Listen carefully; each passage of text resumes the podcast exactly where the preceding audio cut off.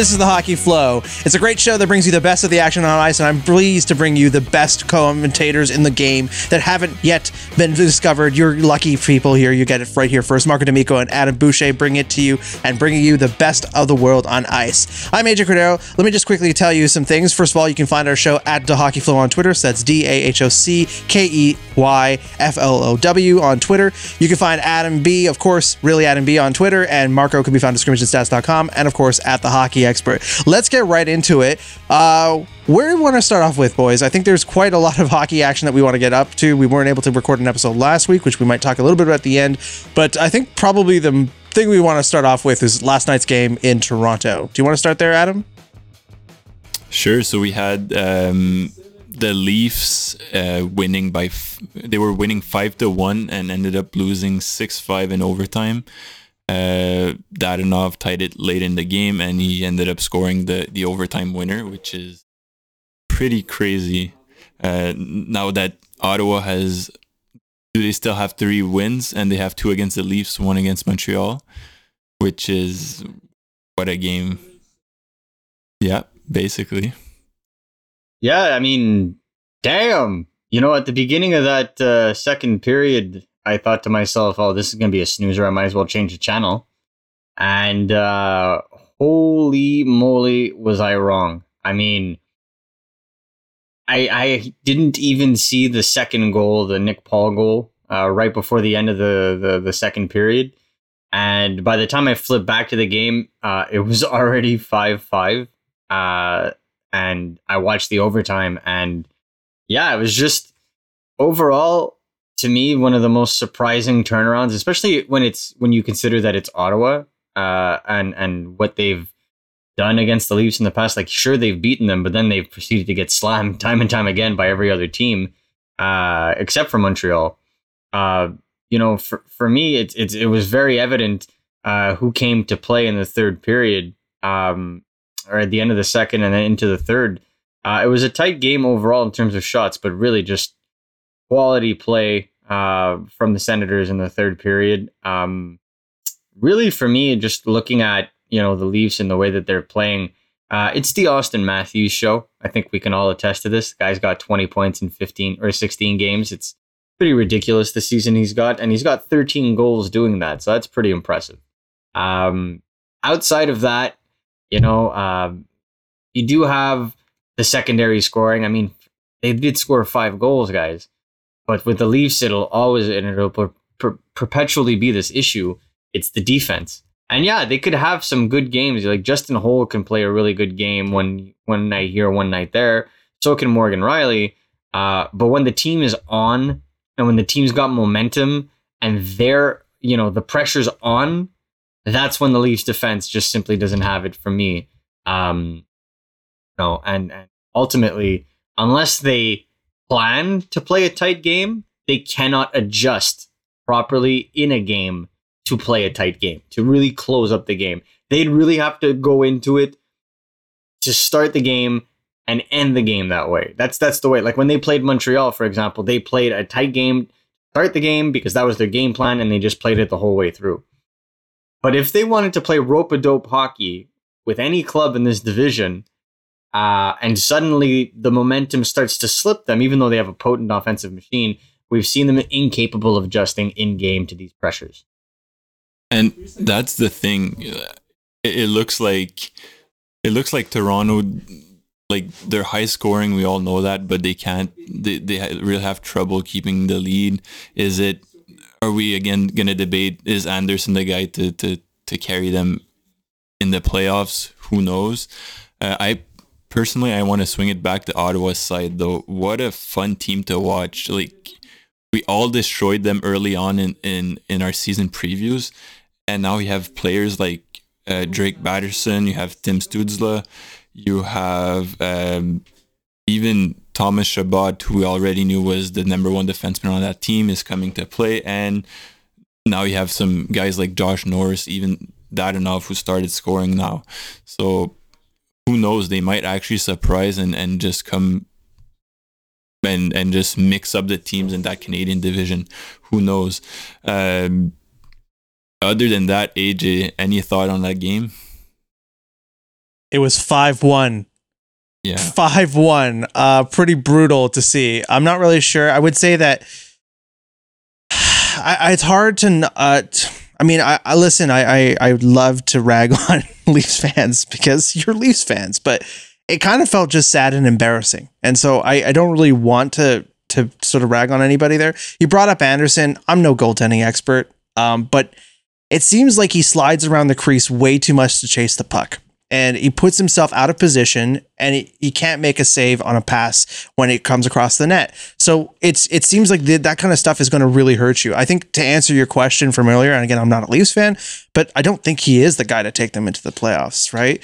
So we look at the situation, we have to be honest about it. And I, again, I'm I am not dunking in on Leafs fans, even though I really want to, but this just felt like such a collapse, like such a, a collapse that you you think it was to you know, I don't know. Anyway, I I I I don't want to rag in on you guys. We already got embarrassed by Ottawa this season, so uh, it seems to be that's the thing. And I think I love your point about this. Like Ottawa's a fun team to watch, just a terrible team to have to play. Like I don't want to see them for a little bit, you know. But except unfortunately, we're seeing them next Sunday, right? And that's the thing. Uh, yeah, next Sunday, I believe. And that's the thing. They're like they're boring to play because they have that system, but you, they they're able to mix it with a, a, fun mix of young players, which makes them fun to watch against those top teams. Um, and yeah, I had I actually had a friend who sent me a, a rumor today. I have no clue if it's actually credible, and I'll, I'll want Marco's opinion on that. But uh, the rumor that John Gibson would want out of Anaheim could wow that would be a I, bombshell. I have no clue if it's actually like a real rumor or not i wouldn't think so. I wouldn't think so. imagine toronto going after another anaheim goaltender. Yeah i mean yeah uh i would say so. I think it's the uh, anaheim goaltender they probably should have gone for uh when they acquired anderson in my opinion uh even if it would have cost them more not that the Anderson trade was bad by any means, but still, it's it's it's funny to to see them going back to the same waters if if if that were to happen. However, I will say this: if John Gibson is able to free himself of that Anaheim defense, uh, I fully expect him to put up Vezina numbers on a, on a competitive team with a very competitive defense. So definitely something to watch out for. I think another team that would be extremely interested in John Gibson in his and his contract uh, is the Colorado Avalanche. Um, Pittsburgh, no, Pittsburgh doesn't have the cap space to do shit. Like, I'm sorry. Um, but when it comes to when it comes to a, a, team that's just a goaltender away from just being a perennial contender, and that goaltender has a very respectable cap hit, uh, I think of the Colorado Avalanche uh, right off the bat. Uh, I think maybe a team like the Nashville Predators would be willing to dangle an Askarov uh, as the Anaheim Ducks are rebuilding and they are in the last legs of competition. Could be an option. Um, and then definitely a team that I could see swinging for the fences and just absolutely going for a goaltender to, to, to help them as they, they continue whatever it is they're doing is the Arizona Coyotes. Because quite frankly, they're, they're kind of stopgapping as well. And then to an even lesser degree, the Minnesota Wild. Uh, I feel like they thought they had their their their franchise goaltender in Dubnyk. They got rid of him. Kahkonen is there, but if you can if you can upgrade a Kahkonen into a Gibson, that streamlines your rebuild. That puts you in a in the driver's seat. And already we see early signs of Kaprizov turning into a potential star player for them. So you know, Marco Rossi isn't even playing for them yet. And they have a lot of other guys that are kind of making their way there. And, and you have guys like Greenway and Ek that are peaking. So Minnesota is a team that I could see also being interested. But again, any trade for Gibson would involve futures, would involve potentially a high end goalie prospect that could be ready soon. Uh, because to me, Gibson is, is probably the most underappreciated goaltender in the league. That's that's the way I see it. So if that rumor is true, Oh my god! And so you, you're you confirmed to all, I just breaking the hearts of many a Pittsburgh Penguin fan. No, no, no return for the home son. No return for Gibson back to his hometown in Pittsburgh. No. Yeah, it, Just absolutely. There, there no you have it, everyone. Marco ruining dreams. Anyway, let's move along and let's talk about other dreams that have been ruined. Uh, let's talk about Galchenyuk and his crazy road trip. Um, so, Adam, you take the lead on this one because this is just a complicated carousel of cars, apparently. Yeah, so basically, in the lapse of maybe 30 hours, 24 hours, he went from he he had three different teams. He went on on the waiver wire. He got didn't get claimed. So basically, he went from Ottawa to Carolina. Uh, didn't even travel to Carolina. Went on waivers. Didn't get claimed, and then got traded to Toronto in a package deal that saw uh, Toronto getting rid of two players under contract, I believe. So basically, freeing up uh, two contract spots for them, and they have been able to assign Galchenyuk to the Marlies, their AHL club. So not even the taxi squad. That's, I guess, the Galchenyuk road trip continues, and he's one step closer to the KHL, in my opinion. Honestly, I said at the beginning of the season, I I, I called Galchenyuk signing uh, with uh, CSK Moscow uh, as of 2021. That that was my prediction when he when I saw he sign with the Senators.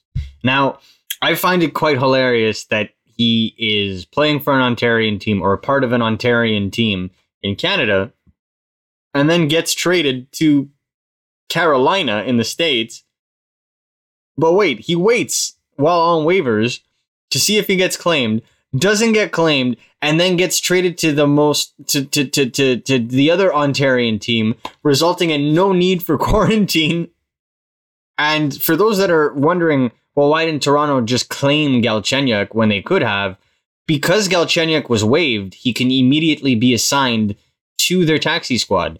Had he been claimed normally through waivers, he would have had to play on the Leafs roster. He would have had to be part of the roster, or they would have had to waive him again to put him on the taxi squad.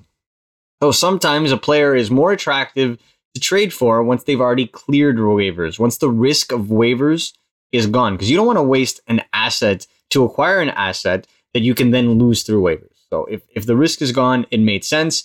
And look, the Leafs know they're going to probably make the playoffs. So they're looking to get as much quality possible depth that they can get. And as much as we want to harp on Galchenyuk, uh, if you put him on a power play wave that includes a Joe Thornton, a Jason Spezza, and a William Nylander uh, on the second wave, and you put him at that left, uh, that that right circle for the one timer, he could be useless the rest of the game, but he's going to be useful in that situation. So, as far as I'm concerned, good job, Leafs. You need all the winger depth that you can use, and I yes, Galchenyuk is a winger. Let's be honest. That's what I was saying to some of my friends.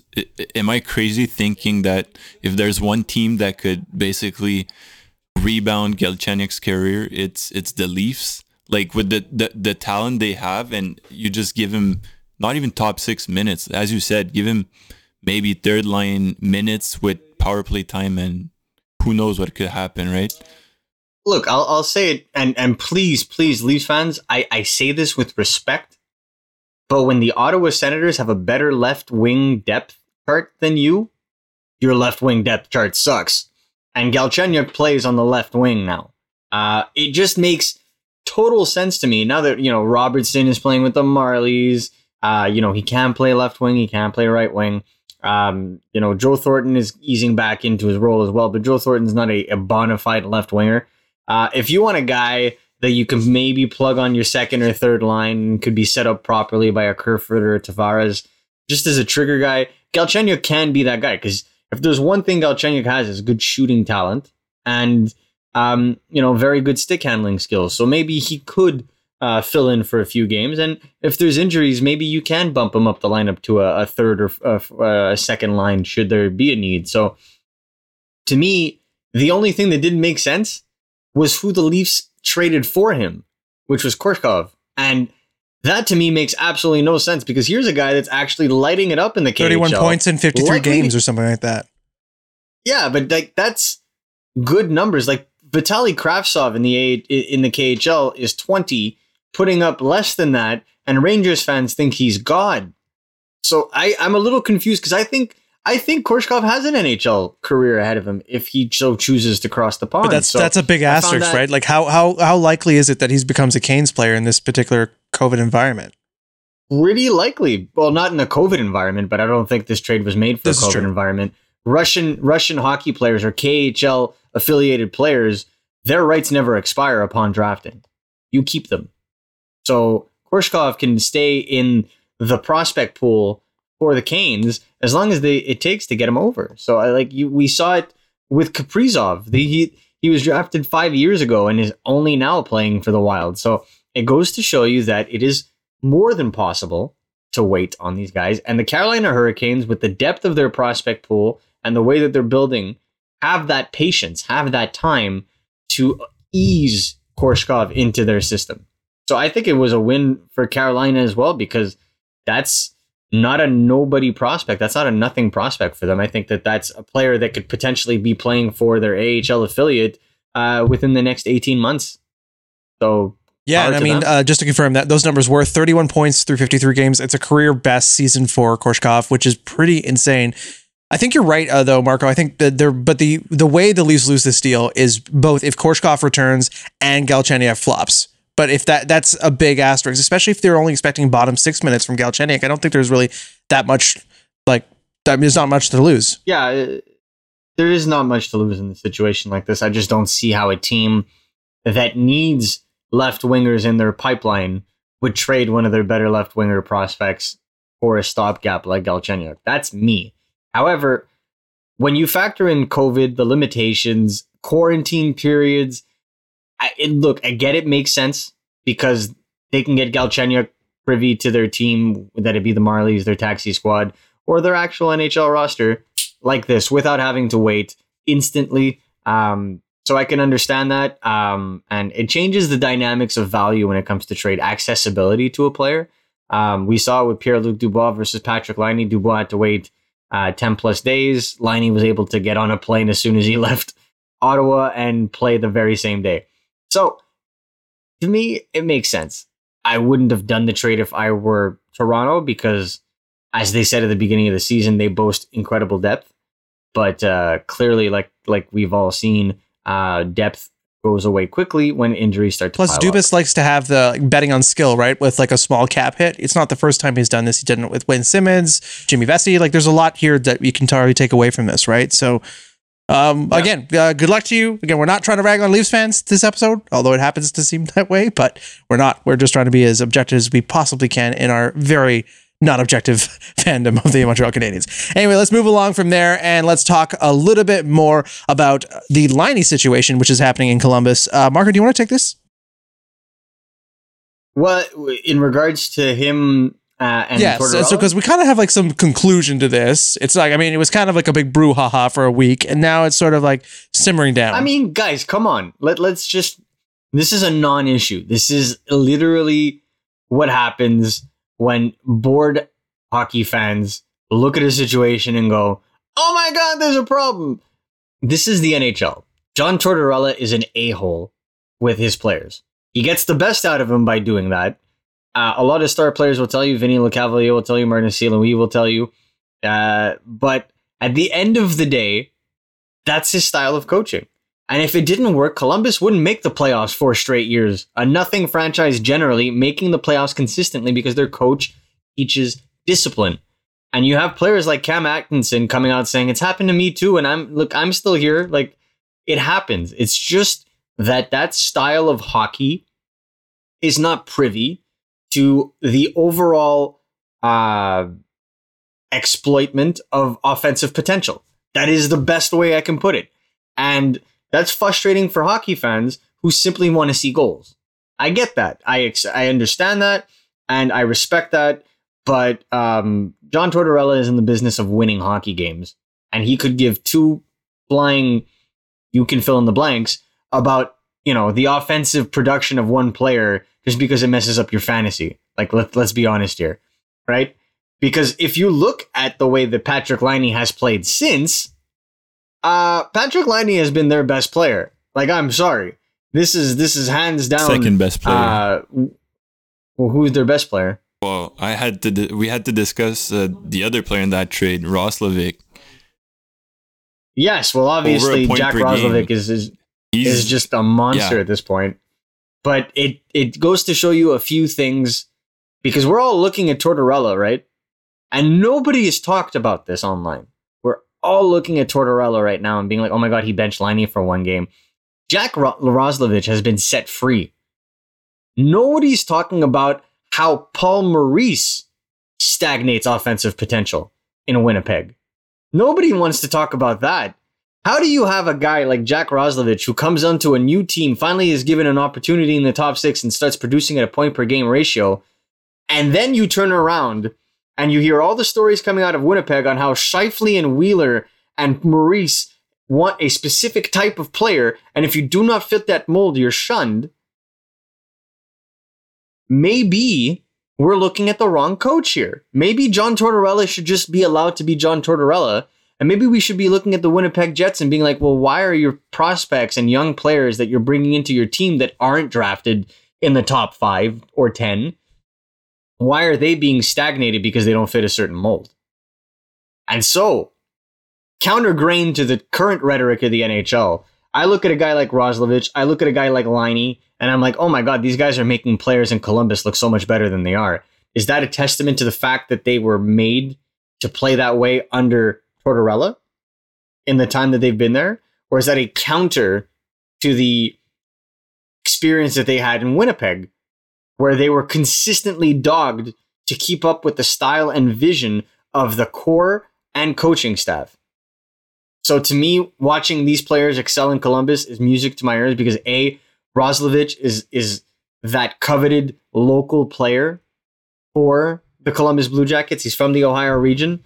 And then Patrick Laine is is if he continues to play the way he has and just overall, I feel like he's setting himself up for a nice niche there. I feel like the only thing this team overall, in my opinion, is missing is really a, a quality top six center uh, you know, with a, a Roslovic that's, that's slowly kind of rising through the ranks. Texier has been really good for them, but you know they they see him maybe as a winger, maybe as a center. It depends. And Max Domi has simply just not lived up to the hype. Uh, six points in sixteen games. Um, so I just ultimately think that Columbus is just right now. I think that everybody that was that was harping on them un- uh, eventually is going to have to eat crow because Tortorella seems to be winning in this debate. I think that's we. I think we have it right there. So let's just go on ahead and let's start breaking down the divisional race as it happens right now. Honda West, Scotia North, MassMutual East, and Discover Central. Uh, Adam, uh, your pick. What do you want to start off with? Let's start with the North. The North, and currently in the lead are the Leafs. Uh, short lead, but a lead nonetheless. Uh, so what do you want to talk about first in the North? What do we need to say? No. Well, first of all, as you said, uh, actually, I'm going to correct myself from earlier. Ottawa is now up to four wins. Uh, they actually won one between Montreal and the Toronto game. Uh, honestly, for this division is well, the Winnipeg Jets. We were just bashing them, but they they they seem like they they've got their game together. They're now up to 19 points in 15 games. But lost to Ottawa. It looks just looks like Ottawa's going to beat every top team that that makes it in top three this year. So There's parody, man. There's parody. It's fun. yeah. None of this weak division stuff that everyone's been saying. and look it's uh, it keeps to be the, the most entertaining division uh, other than that edmonton seems to be hanging on to a playoff spot even though they have no goaltending uh, and two players up front and then there's calgary that just i really hope they get going and they actually start winning more games so they make the playoffs but it really looks like the top four as of now could be the top four at the end of the season It really does look like that. I, I will say that a Toronto, Montreal, Winnipeg, and Edmonton. Uh, I expected more from Calgary. Um, they've been doing better as of late. A six and four record in their last ten. Um, obviously, we know the um, the tire fire that has become the Vancouver Canucks defensive system. Um, and then obviously, yes, there is Ottawa, who is far, far, far, far behind, but uh, we'll probably be playing playing spoiler throughout the entirety of this year. So Uh, as a Montreal Canadiens fan, I'd be utterly embarrassed if this team did not make the playoffs, seeing the way things are going. But I've been embarrassed more often than not by this hockey team. Um, one thing that has been ver- very surprising to me is how Winnipeg uh, was able to to stay alive in this race, despite Laine playing one game for them this year and Pierre Luc Dubois only getting in in two or three. I, I think that that's pretty spectacular for them. Although they did lose to Ottawa two one, I know how that feels. Uh, so not necessarily the best look, but uh, you know they've run roughshod on on the Sens before, so I guess it was just a revenge game. Ultimately, I think that this is a division to watch out for because you really never know who's going to win. Uh, as we just highlighted for 20 minutes, uh, for what felt like 20 minutes before uh, between the Leafs and the Sens, uh, the Sens, uh, if I'm not mistaken, uh, the Sens have a two game win streak going on right now. Is that is that really a thing? Holy moly! That's Go Ottawa. that's a thing. Yeah. That's a thing. First time in the season, so I'm pumped for them. Um, it's uh, it's they're gonna do good for their young kids as well. Have You've seen Stützle doing well, and that's really what's been fun about this division is all the young kids, Suzuki's uh, coming out and and and doing really well. Uh, that that is to me the the division I like to watch. Now, I'd like to talk to you about a very, and I mean excruciatingly tight division, uh, and that would be the Discover Central division, folks, because uh, we have Tampa Bay in first with 21 points, Florida in second with 20 points, Carolina in, in, tied for second essentially with 20 points as well, and then Chicago uh, with 20 points. Uh, I did not foresee this to be the top four uh, a month or five weeks into the season. Like, I'm sorry, I did not, and I I am completely floored that the Dallas Stars started on fire and then proceeded to teeter off uh, with a couple of losses in OT. Um, although Nashville and Detroit are exactly where they're supposed to be, in my opinion. Uh, just Chicago has risen above their injury issues through the continued work of Patrick Kane and uh, DeBrincat. And a rookie Uh, as- goaltender as, well. and a rookie goaltender by the name of a Senior Lankinen. Uh, just absolutely spectacular. So I, I'm really pumped for them because it started off really bad and then wee. Um, so I'm really pumped for them. Uh, one team to watch out for though, and I will say this uh, in that division, I don't think Columbus is done. I think that Columbus is trying to find itself right now, and if it continues the way it does, I think this may be a six-team race to the end. And and for me, my team, who's been very impressive in that division, is Florida, and I have to I have to mention again goaltender.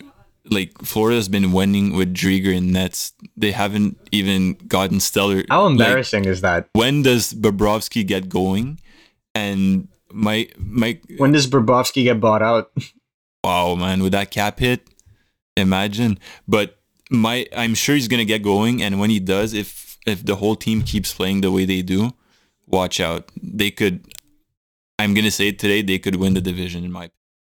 Uh, as for Dallas, I feel like it was a week ago we were talking about them being four and zero, and now in 12 games they only got one more win. That's wow. Like, then again, they have to get going at some point. So yeah, this division is going to be close till the end. Uh, now the division I want to jump back to is the MassMutual East, where Oof. where wow, I destroyed Boston in the preseason um, preseason previews, and now they're all of a sudden they're 10-2 and two. So Yeah, absolutely. I think they're they're kicking butt right now. I think uh, that's pretty ridiculous in my opinion. Effect. Um, they were doing well. Okay, so when we made our predictions, we thought that both Brad Marchand and David Pastrnak were going to miss a month. They would have been back by now. Brad Marchand started the season, and Pasternak was back within two weeks. Yep. So they, it's like they didn't even skip a beat. Obviously, they've been getting injuries on defense, but Boston is getting uh, prime play uh, from their top players, and and therefore are running roughshod, which really, in my opinion, uh, and this is where we like to have jokes. Tampa Bay is at the is at the top of their division.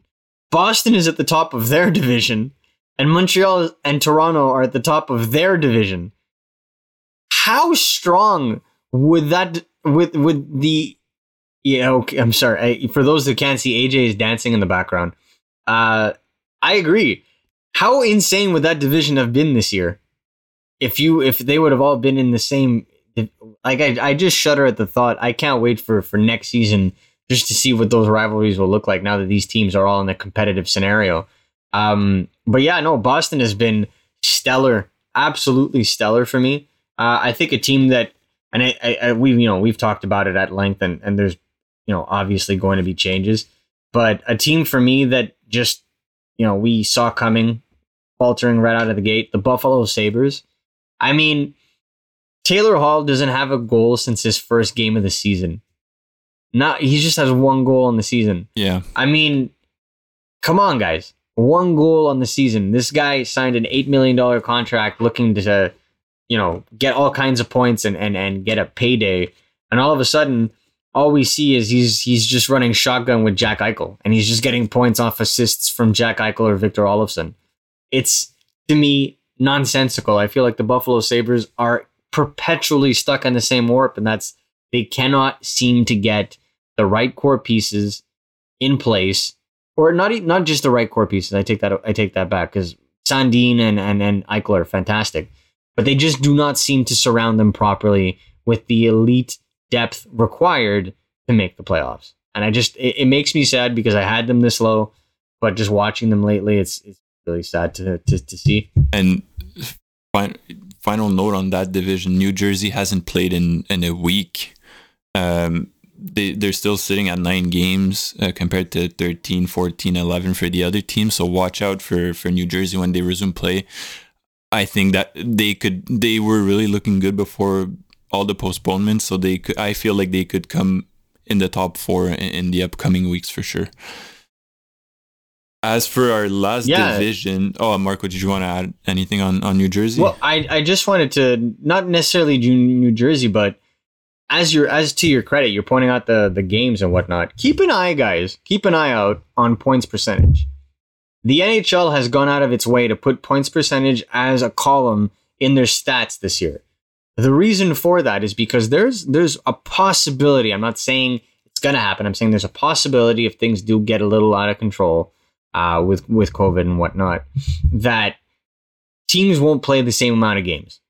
And I think points percentage is what they're going to use then, in that case, to really kind of, you know, place the teams. Because right now, the best points percentage in the NHL belongs to a division we haven't yet touched on, uh, and it belongs to the Vegas Golden Knights.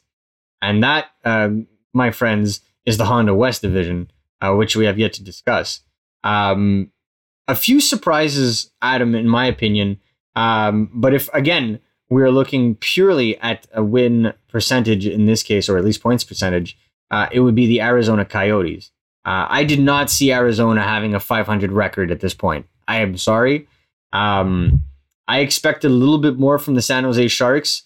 The Minnesota Wild, uh, in theory, in theory, if it were pure points percentage, the Minnesota Wild would be in the playoffs right now, uh, along with the Colorado Avalanche, St. Louis Blues, and the Vegas Golden Knights. But still, I did not think Arizona would be this close to competing for a spot. So power to them. Power to, again to Rick Tocchet, who continues to make miracles out of nothing. Um, and you know, Adam and I were talking about this, but Jacob Chychrun has really just taken up his game this year, in my opinion. I feel like it has contributed heavily into terms of the defensive stability of that team. So uh, just overall hand clap for, for for that defensive brigade. Uh, and obviously Conor Garland, who is an absolute joy to watch for the Coyotes. And again, we have to mention this division: Minnesota, eleven games played; Colorado, twelve games played. Uh, I feel like those two teams could just jump up the standings as well. And then you have Vegas standing at 10 2 and 1 with 13 games played, which is just crazy. So I think Vegas is so far the clear winner for this division. They've been playing really good and they've been getting a really good goaltending by Fleury because Lehner's been injured. So very good to see for him. And yeah, I think that wraps up our, our division uh, overviews. Yeah, just uh, lots of good hockey being played. Uh, unfortunately, no Habs hockey until the weekend, but we can indulge in some of the great matchups that Marco and Adam have been detailing. Just a couple more stories before we tag out for the show. So, a couple of things. Uh, if you're not paying attention, we kind of skipped over it, but uh, there is a GM situation potentially a brewing in uh, the Vancouver Canucks land. I'm sure many Canucks fans would breathe a sigh of relief uh, but uh, we don't really have much more to report on that, so we're going to save that for next week. We'll see if there's anything that shakes out. Uh, key things that you would want to be aware of, uh, and if you are aware of just about world news, there's a pretty big uh, ice, uh, well, snowfall that happened in Texas and also northern Mexico. It's caused a lot of blackouts, including um, the postponement of some games. we wish everyone over there because we we understand winter. Like we're from Montreal, we get it. We understand the life. We're kind of used to this, but for the shoveled for four hours today, guys. yeah, who, who, needs the gym when you can just lift snow? Uh, so I think at the end of the day, uh, we the reality is is that we, we feel for you guys because nobody wants to be put in that situation. There's some harrowing stories that'll come out of people, um, just even uh, dying, unfortunately, but just because they couldn't they can stay warm, and it's really terrifying. So uh, we our thoughts are with you guys. Uh, we we hope we can send rescue crews as soon as possible, and we're hoping that you guys are in good shape. Uh, so yeah, so uh, larger things than hockey, but still hockey is affected in that respect. So minor story on that front, but again, we're keeping our thoughts with you, the people there. Uh, from other things that are going on, uh, let's talk about the NHL considering changes to the lottery. Adam, you had this in your sort of picks. So uh, what what did Pierre LeBrun kind of reveal about this? So they were looking uh, basically the key the key points, the key takeaways were that they would increase the percentage uh, chance of winning the lottery when you fall in the top three picks or top three bottom picks actually in the league. And they would also put in place a rule that would not allow basically teams to pick in the bottom three twice in a row. If I'm not mistaken, Marco maybe have more uh, on that. Well, aren't Rangers fans going to be a little upset with that rule? It's I don't know. I don't know. Look, I I am of the ilk that you shouldn't even be in the lottery if you've won one of the three picks the year prior. Like, you're trying to impose parity, right? Really, you are. But if a team consistently loses and is consistently bad, like Buffalo, they shouldn't be rewarded. Ridiculous. One out of ten years, one out of exactly one out of ten years, they're gonna win the lottery, which they did. They drafted Rasmus Sandin, right? Even after having Eichel, Reinhart, uh, Ristolainen. Like I, I'm, I, I can keep going. Wait, you meant Dahlin, right? What did I say? Sandin. Sandin? Yeah. My apologies, Dahlin. Yes, the actual good defenseman between the two. Sorry about that, Leafs fans. Um, when it comes to elite talent going to the same bottom feeder teams, like I understand why it was so open initially when when they really kind of opened up the lottery system because they wanted the teams that were at the bottom, which were usually the you know those U.S. Mar- young market teams, to really get those stars to be better, um, to be better equipped marketing wise, uh, and to put you know good teams on the ice as soon as possible. I get it. All your teams are established. Even Seattle is probably going to have a better team than the worst team in the NHL by the end of, by the start of next year because the expansion draft rules are just so bare compared to what it used to be uh, in the 90s and early 2000s. Ultimately speaking, I feel like any form of limitation in terms of the perpetual winning of lotteries uh, would be great. And this is a step towards that. So, power to the league, which has usually been extremely uh, conservative in terms of the rulings of their drafting, uh, especially when it comes to the lottery. They changed it recently, about four years ago, uh, to include a three uh, position lottery instead of just a lottery for the first overall pick. Uh, and I think further uh, measures to really just kind of cancel out this notion of tanking uh, would be great for the game because, quite frankly, it should never be. Uh, I had the worst. I iced the worst team in the last thirty years, like Detroit last year or the Colorado Avalanche a couple of years ago uh, and therefore I'm going to get the first overall pick. No, no, no. You're going to pick fourth overall. Although it worked out for Colorado, they did pick Makar. Didn't work out for Edmonton though. Yeah, well, or didn't Edmonton. yet, but. We'll oh, see. Edmonton. Dems the breaks, dems the breaks. But I love the idea that we're not uh, rewarding mediocrity, um, especially year in and year out because uh, that just seems Correct. to me like you're just creating a situation where you're just picking up picks because you suck. And I think that's I think we're all on the same page on this. Nobody's going to defend sucking like this. You shouldn't.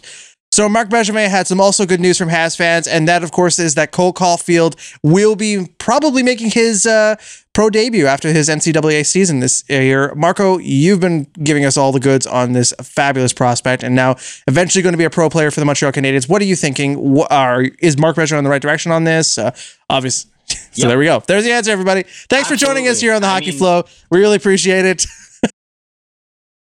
I feel like it was it's it's an inevitable decision. I feel like he's got nothing to learn in the NCAA at this point. Um, since coming back from the World Juniors, he's pretty much been at two points per game. Uh, it, it's almost ridiculous. Uh, to me, at this point, he's got to improve his speed of execution, which is already really good. But for a player his size, it's got to get even faster. He's got to learn how to play the more physical game. Um, he's got to learn how to play, you know, an even tighter situation and and just be that much more uh, think the game that much more uh, effectively and quickly. Um, so yeah, absolutely. I think not only for not only Cole Caufield, potentially even Jordan Harris are going to be jumping ship uh, from the NCAA uh, to the Montreal Canadiens uh, or the Laval Rocket. I honestly would prefer the Laval Rocket to, to be completely honest with you for both. But if Cole Caufield is going to get a cup of coffee uh, in the NHL, you know, maybe two games, why not? You're already burning a year of his ELC anyway. Go go crazy. Um, and he's not the only player in the NCAA that's probably jumping ship. Uh, Adam Ferentz is probably jumping ship. Uh, Matt Boldy's more, more than likely going to go play for the Minnesota Wild. Uh, you know, there's countless of other NCAA talent uh, that are probably going to jump ship because their season ends in April with the NCAA championship. The last two teams play until the 9th of, of April. The NHL season ends the 12th of March. So not only can they play for a month, which is a rarity, uh, something that doesn't usually happen in a regular NHL season, they can even go into the playoffs if the team is competitive. So this is, again, a unique season and further adds to that notion. So really down. And for a team like the Montreal Canadiens having a Cole Caufield going into the season, that'd be pretty cool. Amen to that. And uh, oh, this episode of the uh, Hockey Flow was pretty cool as well. Thanks so much for joining us, fans. We really appreciate it. Of course, Marco D'Amico can be found at scrimmageandstats.com and, of course, at the Hockey Export. Export. At the Hockey Expert. Ah, boy, we're tired here, folks. This is what happens at the end of the day. So, uh, in any case, you can always follow us at the Hockey Flow, D A H O C K E Y F L O W on Twitter. You can find, um, follow Really Adam B on Twitter. And of course, Marco D'Amico can be found at scrimmageandstats.com and at the Hockey Expert. I'm Major Cordero, and I'm tired.